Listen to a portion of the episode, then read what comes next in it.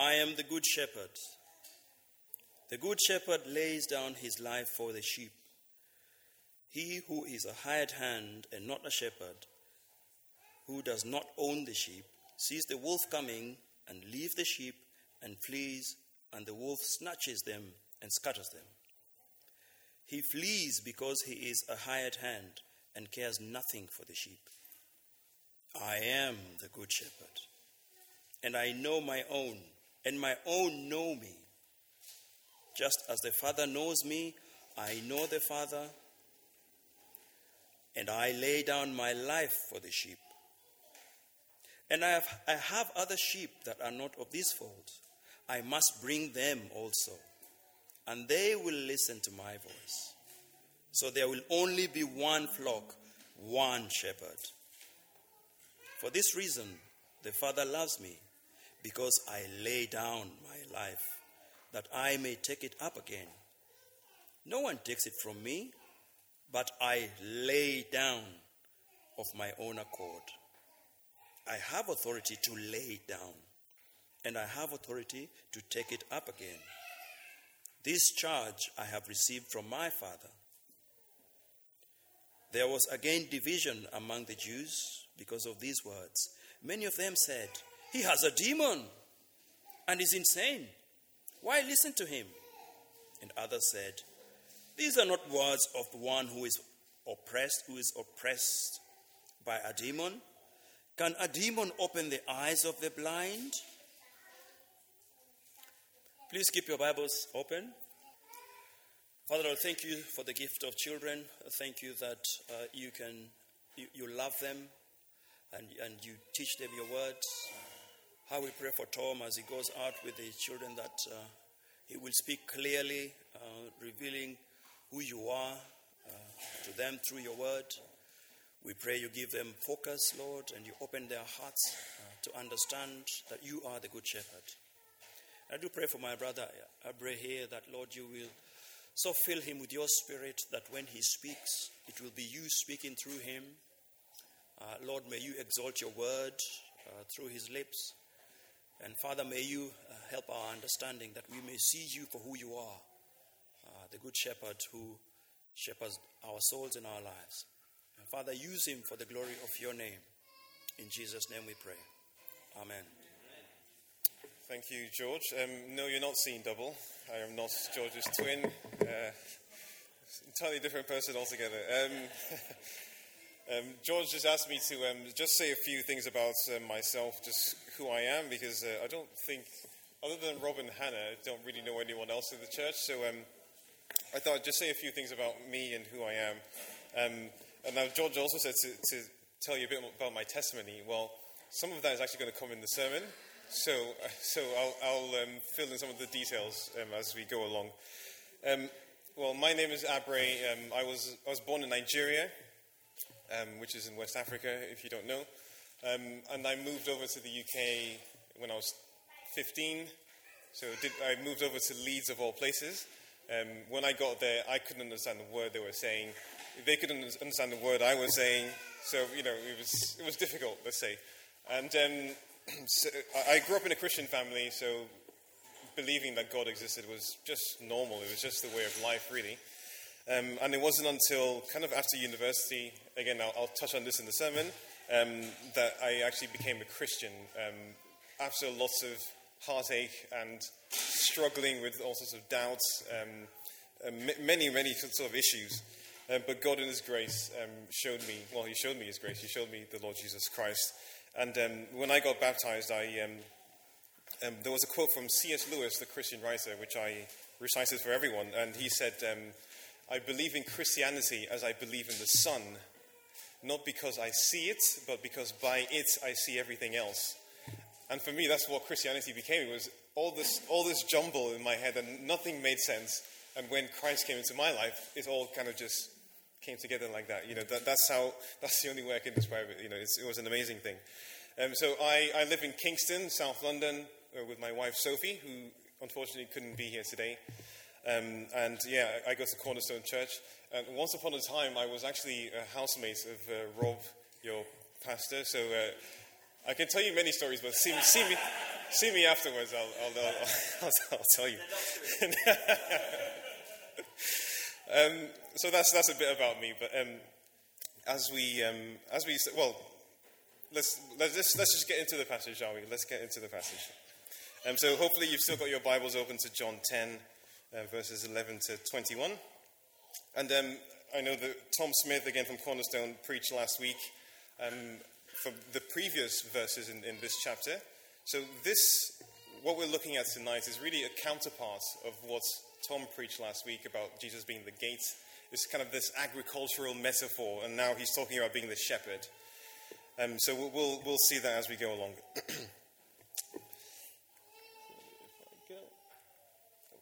So we've got these uh, three. This is kind of the outline of the talk. Um, who is your shepherd? Who is the good shepherd? And again, who is your shepherd? So, who is your shepherd? So, in 2007, um, I was in my final year of university in Edinburgh. Um, I studied architecture, so I'm an architect.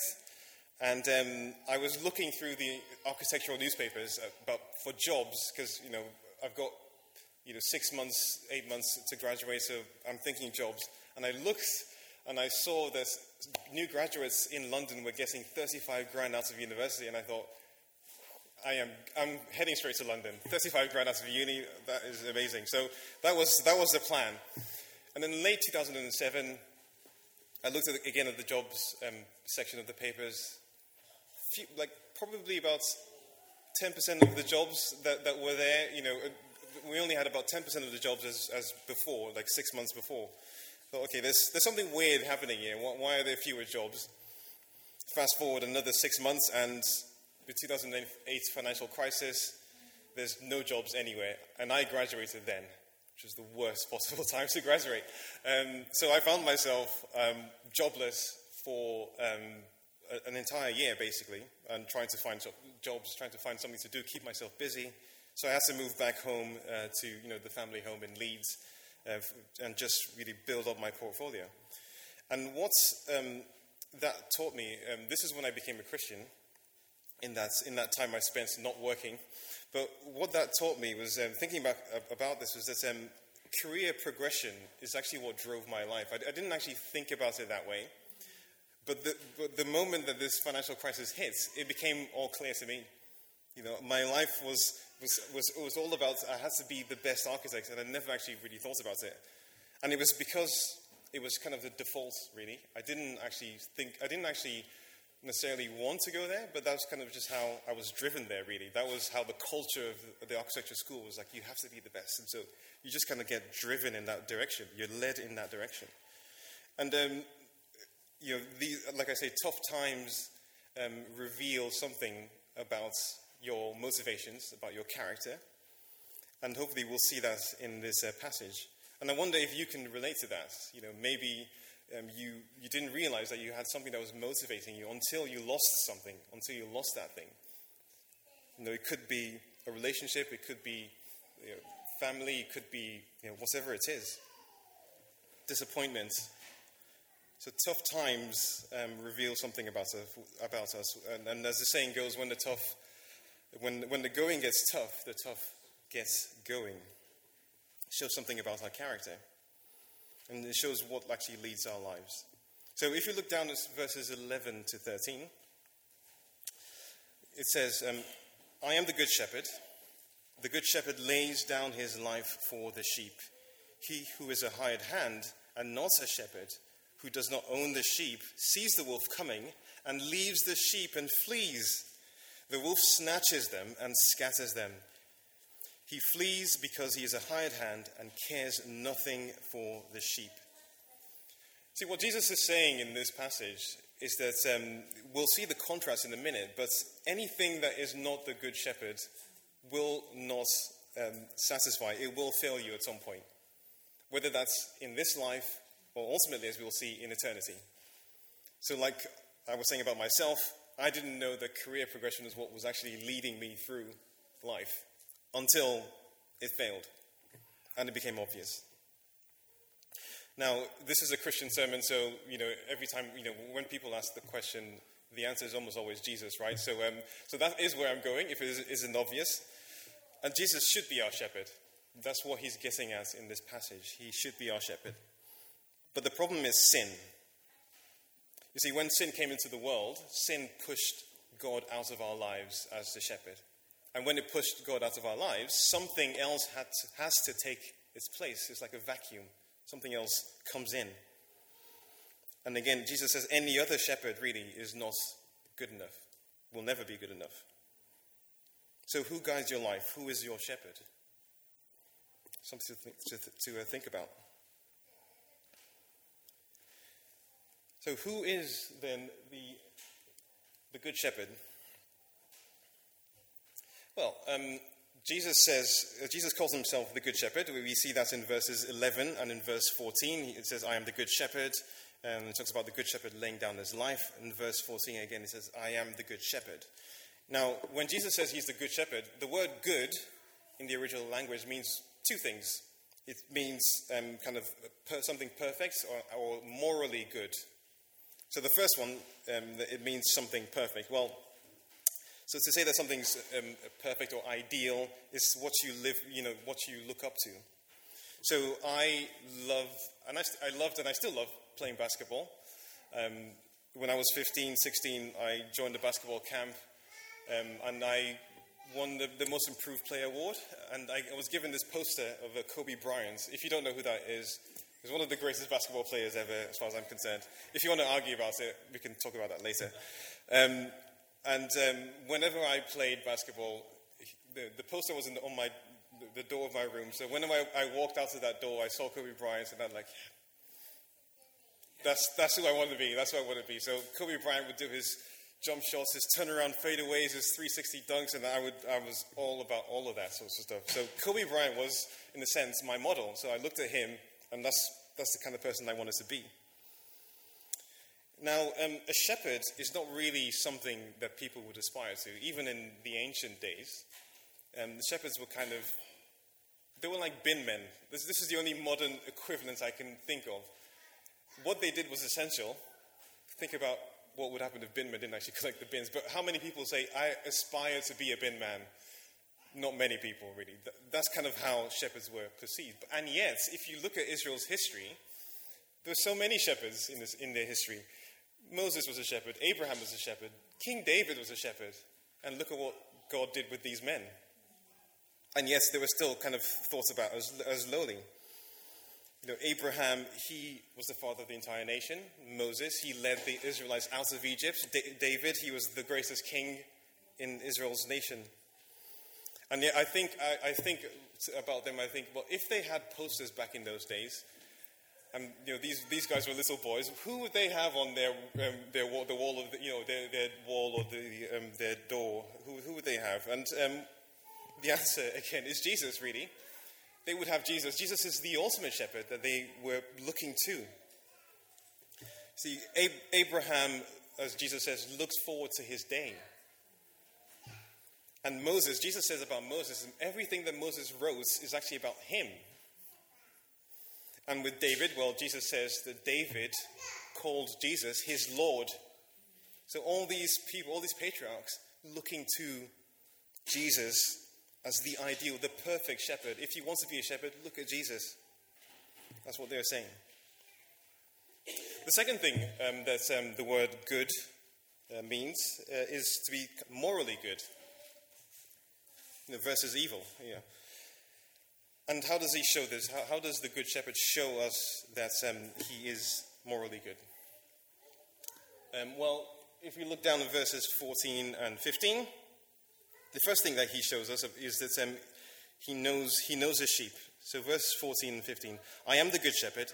I know my own, and my own know me. Just as the Father knows me, and I know the Father, and I lay my life down for the sheep. See, he says that he knows you. It's, quite, it's, quite, it's really quite an amazing thing. He knows you in the same way that the Father knows him. Question How long has Jesus known the Father? Forever. He knows you just like he knows the Father. Before you took your first breath, Jesus knew you. He knew exactly that you would be here tonight, this evening. He knew every single thing that you have ever done in your entire life. He knows you better than you, you know yourself. I know that's a cliche, but that's true. He knows you intimately, he knows everything about you because he is the good shepherd. And uh, I'm sure Tom pointed out last week that um, you know this is what shepherding was like in the ancient days. Like we think of shepherding as a, you know you have a kind of a, a gated area and you let your sheep kind of roam around and they're free. But that's not what shepherding was like in ancient times. You had to be with the sheep because there were wolves around, there were thieves around. You had to always lead them around. And so the shepherd knew every single one of his sheep, and he knows every single one of you. He knows you intimately. The other thing that we see um, about him caring for us is that um, he says that he calls, he calls us. So in verse 16, it says, And I have other sheep that are not of this fold. I must bring them also, and they will listen to my voice. So there will be one flock and one shepherd. Now, again, I, think Tom probably pointed this out that see, these shepherds in this part of the world back in those days, and actually in, in today's times, actually, you can go to Syria and you see the shepherd boys. They can actually call out to their sheep, and the sheep are, you know, 300 meters away, and the sheep will actually come to them because they know the voice of their shepherd. So even if the sheep mix jumble, are jumbled up with other sheep, the shepherd can call, and the sheep know, and they come. And actually, that's one amazing thing about sheep. They have amazing memories. Um, if you didn't know that, they, they, they can recognize things like from years ago. But they, they do recognize voices. And for us, God speaks through His Word.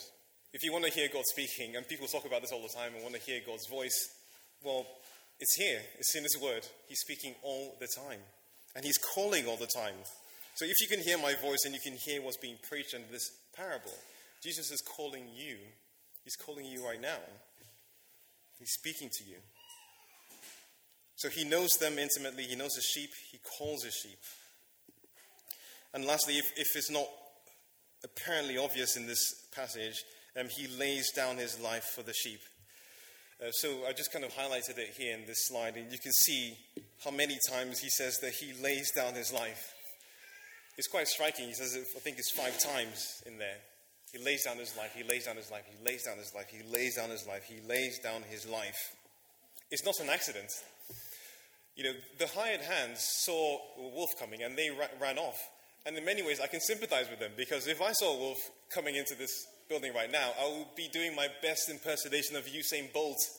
I would be out of that door, you know, because it's a wolf. Right? But this is not Jesus saying, well, one day a wolf came along and I wasn't really thinking, and I just jumped in to rescue my sheep. No, he's saying that this was always the plan. He came specifically to lay his life down, to die for his sheep. He came to die for you. It wasn't an accident, and it was his plan. But also notice that um, in the last couple of verses, in verse 17 and 18, he says that he lays his life down and he takes it up again. He says that twice. I lay it down of my own accord and I take it up again. I have the authority to take it up again. So, we know in the Bible that um, the wages of sin is death, so sin equals death. But life equals righteousness. This is it. So, the fact that Jesus rose from the dead means that our, the, the sacrifice that he came to pay has been accepted. So the fact that he's risen from the dead means that we can have righteousness. We can be made right with God. He can be our shepherd again because he died and he rose up again. This was his plan all along. And what this really means, then, altogether, is that Jesus loves you more than he loved his life. Jesus loves you more than he loved his life. You see, if, if I was your shepherd and I saw a wolf coming, I, like I said, I would run. That's me personally, I would run. Because if I, if I thought about this rationally, I would say, okay, oh, the life of a sheep versus the life of a human being, you can't really weigh that up. You, well, forget the sheep, I'm, I'm, I'm out of here. But, but what is the life of God compared to the life of a human being? How do you weigh that up? You, you, you can't. You, can't. you cannot weigh that up. But Jesus didn't do a calculus. He didn't do um, you know, a, a rational kind of cost benefit analysis and all that kind of stuff. He loves you, and He laid His life down for you. And that was always the plan. So you see, in our lives, pain will come. You know, we're, not, we're not going to avoid that. And Jesus doesn't promise that it will never happen. It will happen. But when, when, when the pain comes, who is going to lead you through all of that? Who is, you know, if, like me, if career progression was what's guiding your entire life, what happens if you have an accident and, and you can't carry on with your career? What's going to guide you? Who, who is your shepherd? And you see, with Jesus, like Jesus didn't come to save us from literal wolves. The ultimate threat to us is death that comes from sin, and also, and then hell. So Jesus gave His life for our life. It was His death for our freedom, and it was His righteousness for our righteousness. That's the great exchange that happened on the cross for us so that He could lead us, so that He could be our Good Shepherd. So I'll ask again um, who is your shepherd? Who is your shepherd?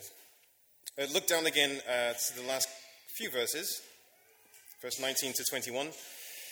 It says, There was again a division among the Jews because of these words. Many of them said, He has a demon and is insane. Why listen to him? Others said, These are not the words of one who is oppressed by a demon. Can a demon open the eyes of the blind? Now, remember, Jesus was uh, talking to the Pharisees. He was challenging the Pharisees, um, which is why this kind of discussion happens at the end. And the crowd is obviously split because there's some people who just don't believe what he's saying. There's people who are seem you know, slightly unsure, and then of course the, his disciples who are pretty much you know they are following him. They're following what, what he's saying. So where do you stand in, in these sorts of responses? Which, which, which group do you identify with? So again, who is your shepherd? Is it anything other than Jesus? Maybe you, you, don't, you don't recognize Jesus as, as Lord? Well, like I said, you know, testing times will come, and that's guaranteed. You know, whether it's um, the cost of living crisis, and now we're looking at potentially another financial crisis after two banks in America have pretty much gone under and one in Switzerland. Uh, um, it could be illness. When these testing times come, who will be your shepherd? Who will guide you through?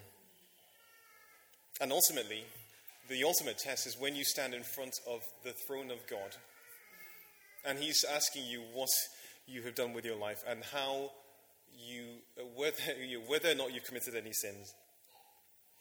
Who's going to be your shepherd? Who's going to stand in the way between judgment and you? Is it going to be a false shepherd that runs away when the wolf comes, when that, when that threat comes?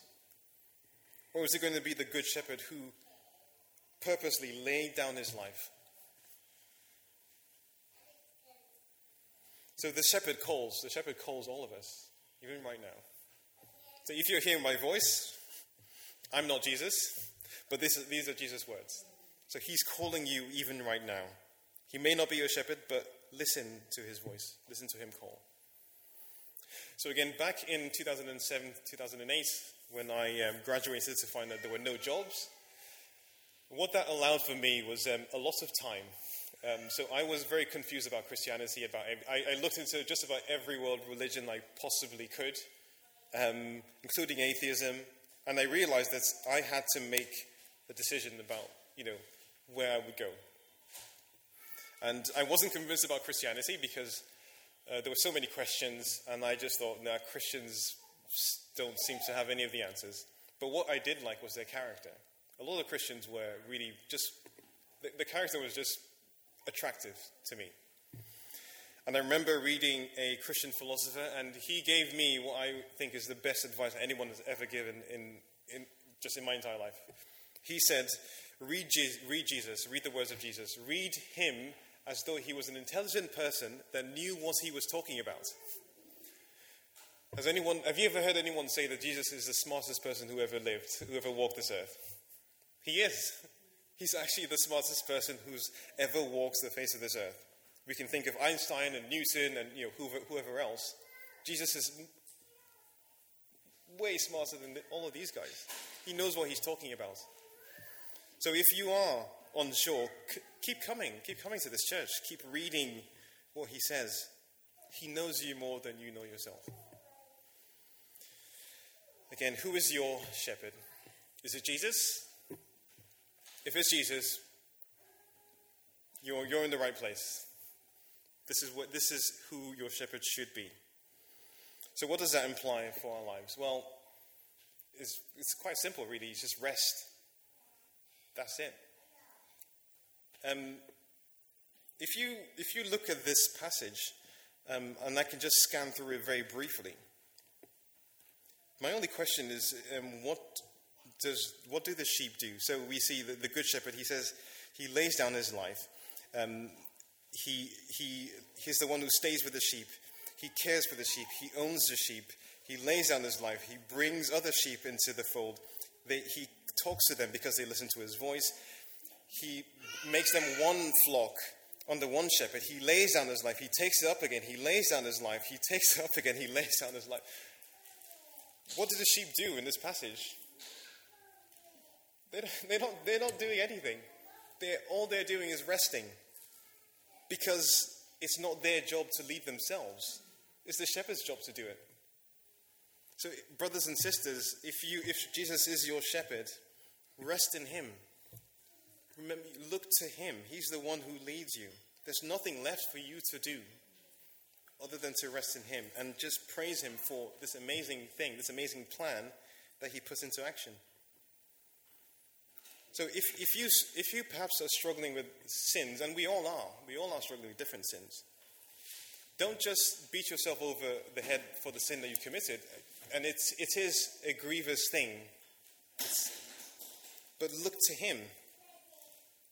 Don't just stay in your sins, look to Him. Um, there's, um, there's, there's, a song, I don't think we're, we're, singing it tonight, but Before the Throne it's called. Um, and one of the verses says, um, When Satan tempts me to despair and tells me of the guilt within, upwards I look and see him there who made an end to all my sins. Because the sinless Savior died, my sinful soul is counted free. For God the just is satisfied to look on him and pardon me, to look on him and pardon me. And this is, what we, this is where we should, we should preach this to ourselves when you are being weighed down by guilt. The shepherd is already, he is your shepherd. Look to him. Um, and I thought that we could end with perhaps the person who, who's done this just so well in the Bible, King David, that is. Um, and he wrote a, a comforting psalm, to, to, a psalm which is comforting to many, many Christians, Psalm 23. And I thought that we could just end by reading all together Psalm 23. We've already sung one song that, that reflects on these words, but um, we can remind ourselves of who our shepherd is and the fact that ultimately he's leading us to our final home, our heavenly home, where we will all be with him together. And finally, there will be no more threats, there will be no more pain, there will be no more crying. And that is the day that we are looking forward to. So let's, um, why don't we just all stand up, um, if you can, and then we will we'll read together the words of Psalm 23. Everyone ready? Okay. The Lord is my shepherd, I shall not want. He makes me lie down in green pastures. He leads me beside the still waters. He restores my soul.